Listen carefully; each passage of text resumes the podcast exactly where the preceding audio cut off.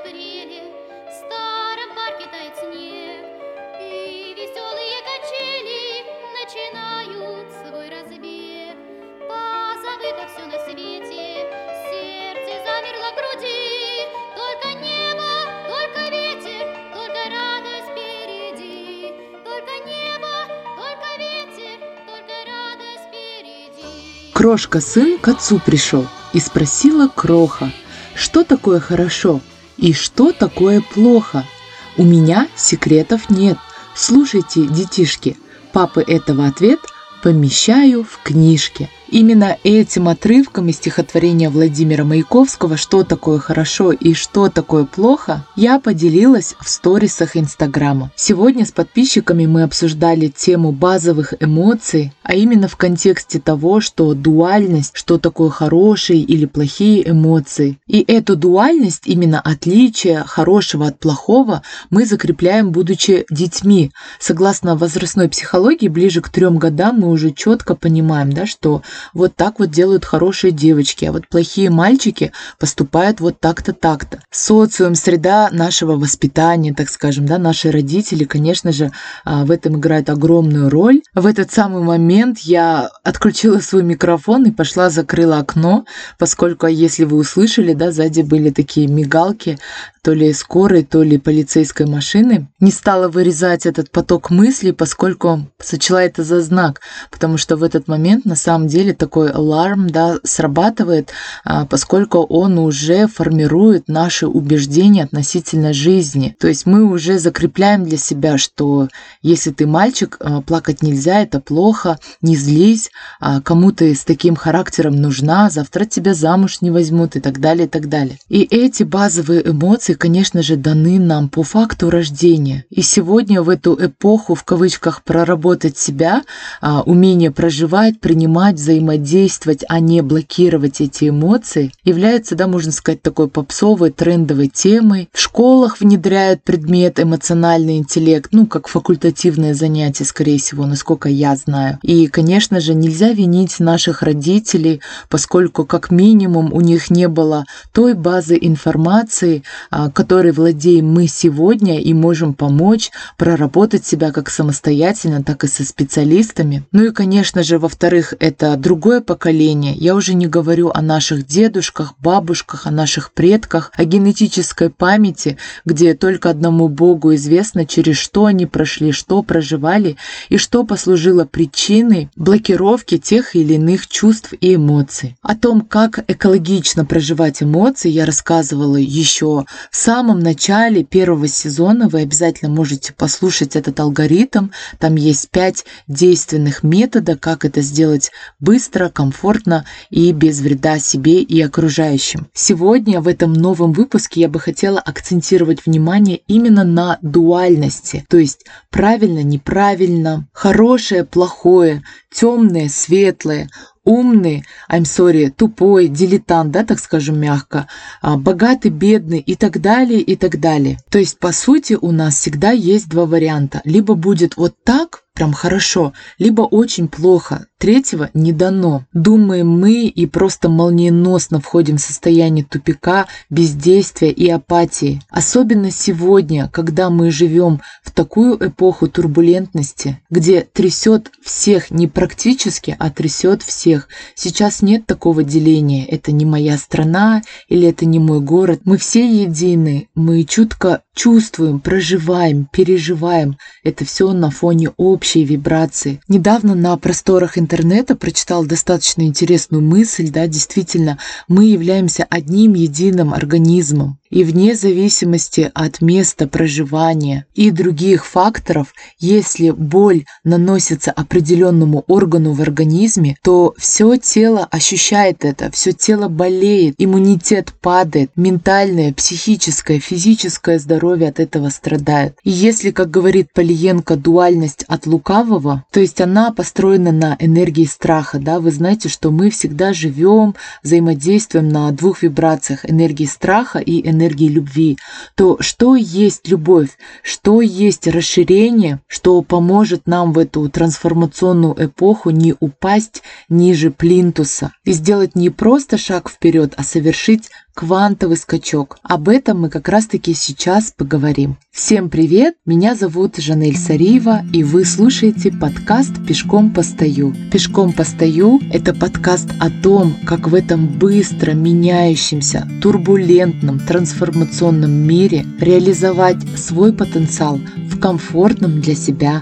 темпе. Мы уже с вами зафиксировали да, идею о том, что если мы будем сейчас категорично, так скажем, настроены, либо будет все хорошо, либо мы все вместе дружно впадаем в состояние, ситуацию пижо, да, грубо говоря, точнее, мягко говоря, то из этого состояния уж точно пирожков не нажаришь, а более того, желудок посадишь. Сейчас время не просто в кавычках жарить пирожки, а создавать что-то новое, инновационное, трансформационное, ППшное, здоровое, whatever. То есть мы уже понимаем, что перед нами открывается дверь, несмотря на всю эту турбулентность огромных возможностей, с безграничным полем творить, создавать, действовать, где каждый при желании и энергии найдет свое место. Окей, если сейчас мы понимаем, куда мы двигаемся, самое время задать вопрос, как это сделать. И ответ очень прост. Найти Третий вариант, то есть между плохим и хорошим,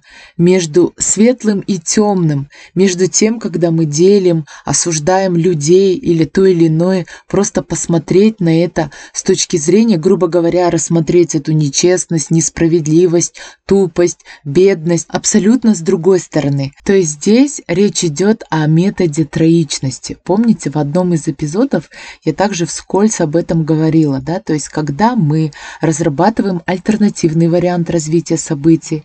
Есть наихудший вариант развития событий и наилучший. Это из серии Unbelievable, из серии Out of the Frame. И между этими тремя вариантами очень много подвариантов, тысячи, миллионы. И это значит, что мы раскрываем да, это поле возможностей. Не просто смотрим в один угол, в одно направление или в одну сторону, а смотрим с разных сторон. Тем самым мы заявляем об открытости, о том, что мы готовы каждый день видеть эти возможности и готовы к абсолютно разному исходу событий. А это значит, что быть в доверии, да, то есть контролировать и управлять ровно тем, что зависит от меня. Я делаю конкретно вот это, вот это, вот это, а остальное там одному Богу известно. Вы сами прекрасно понимаете, насколько сейчас планировать наперед, на год, на два или на три абсолютно представляется невозможным. И это есть наша сегодняшняя реальность она такова, и принимаем, хотим мы ее принимать или нет, это уже абсолютно не актуально. Сейчас нет времени впадать в депрессию, в апатию, настраиваться пессимистично. Как вы знаете, все идет на состояние. Есть также у нас в психологии да, эффект самосбывающего пророчества. Это помните, когда, если, к примеру, мне нужны джинсы с высокой посадкой, я везде вот нахожу мимо проходящей девушки, или мне, меня интересует определенная марка, марка или цвет машины, или номер машины, и всегда я вижу везде и всюду. То же самое и тут. И как мы знаем, те, кто пошустрее, мы все убедились в этом в период пандемии, локдауна, что кто-то там остался без работы, а кто-то, сидя просто на карантине, в локдауне, заработал целые миллионы и состояния. Таким образом, метод троичности не только позволяет нам быть адаптивными да, или flexible, а также помогает а, проработать прорабатывать варианты риск-менеджмента, кризис-менеджмента. То есть это же разные сценарии, да, и я, в принципе, ко всему готов. Это есть, когда мы видим свои же страхи, свои же блоки, прорабатываем определенный сценарий развития событий. И самое главное, проявляем готовность и абсолютное доверие, что в том или ином случае я сделал все от меня зависящее. И если даже результат будет абсолютно не такой, какой я ожидаю, я я получаю бесценный опыт, который позволит мне, проработав эти ошибки, пойти дальше в более конкретные, качественные и результативные действия. То есть, когда мы видим третий вариант, мы расширяемся. Здесь то же самое, когда мы делим людей или ситуацию определенную, да, посмотрите, найдите какой-то третий альтернативный вариант. К примеру, вы пришли туда, где грязно, холодно, голодно там, да, и так далее. А, увидите там людей, которые просто этот холод и голод согревают своим внутренним светом и теплотой. В том, кто достаточно необразован, неэффективен и не богат, увидите душу, рассмотрите потенциал. Здесь суть увидеть в обычных вещах, на которые мы привыкли реагировать, эмоционировать в одном ключе, посмотреть на это нестандартным взглядом.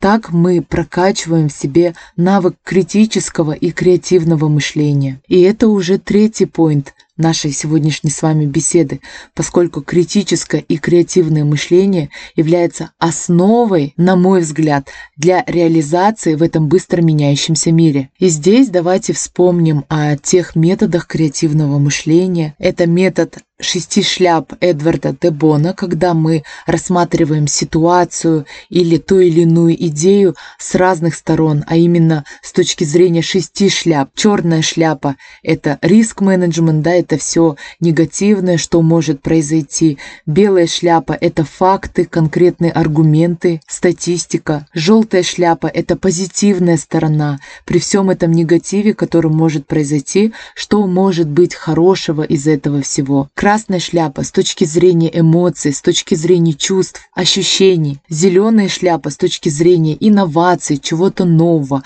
а как это можно оптимизировать, улучшить, усовершенствовать. И синяя шляпа, где вы сами координируете этот процесс, рассмотрев все это абсолютно с разных сторон. Либо вы можете также воспользоваться достаточно более упрощенной версией метод Уолта Диснея, когда вы смотрите вот с трех сторон, это как раз-таки метод троичности, да, критик, реалист и мечтатель, наилучший, наихудший и альтернативный вариант развития событий. То есть еще раз хотелось бы закрепить, что там, где есть третий вариант, неважно в чем, будь вы в отношениях, в идеях, в каких-то стартапах, в реализации того или иного, это везде работает, везде мы приходим к расширению, когда начинаем выходить из этой дуальности и рассматривать, находить, взаимодействовать новые третьи альтернативные варианты, тем самым тренируя свое как критическое, так и креативное мышление. Если даже сейчас у вас, как говорится, I have no idea вообще, что делать,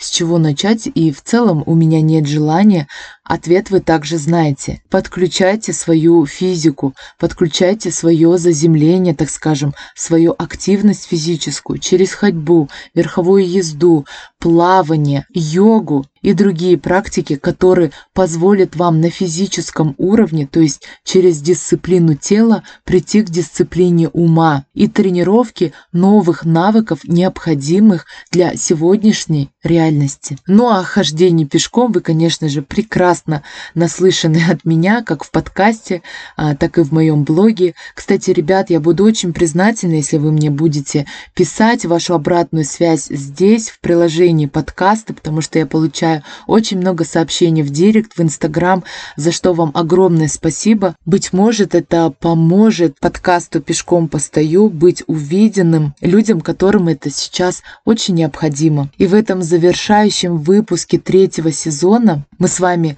закрепили пройденный материал, так скажем, срезюмировали, отрефлексировали его и теперь можем использовать в качестве конкретных инструментов в нынешних реалиях. Я думаю, что мы уже совсем скоро с вами встретимся в новом четвертом сезоне. Скорее всего, я не буду уходить на длительные каникулы и верю и надеюсь, что в следующий раз мы с вами встретимся с более светлыми и хорошими новостями для всех нас. Берегите себя, поддерживайте друг друга. Я вас обнимаю. Меня зовут Жанель Сареева, и вы слушали подкаст «Пешком постою».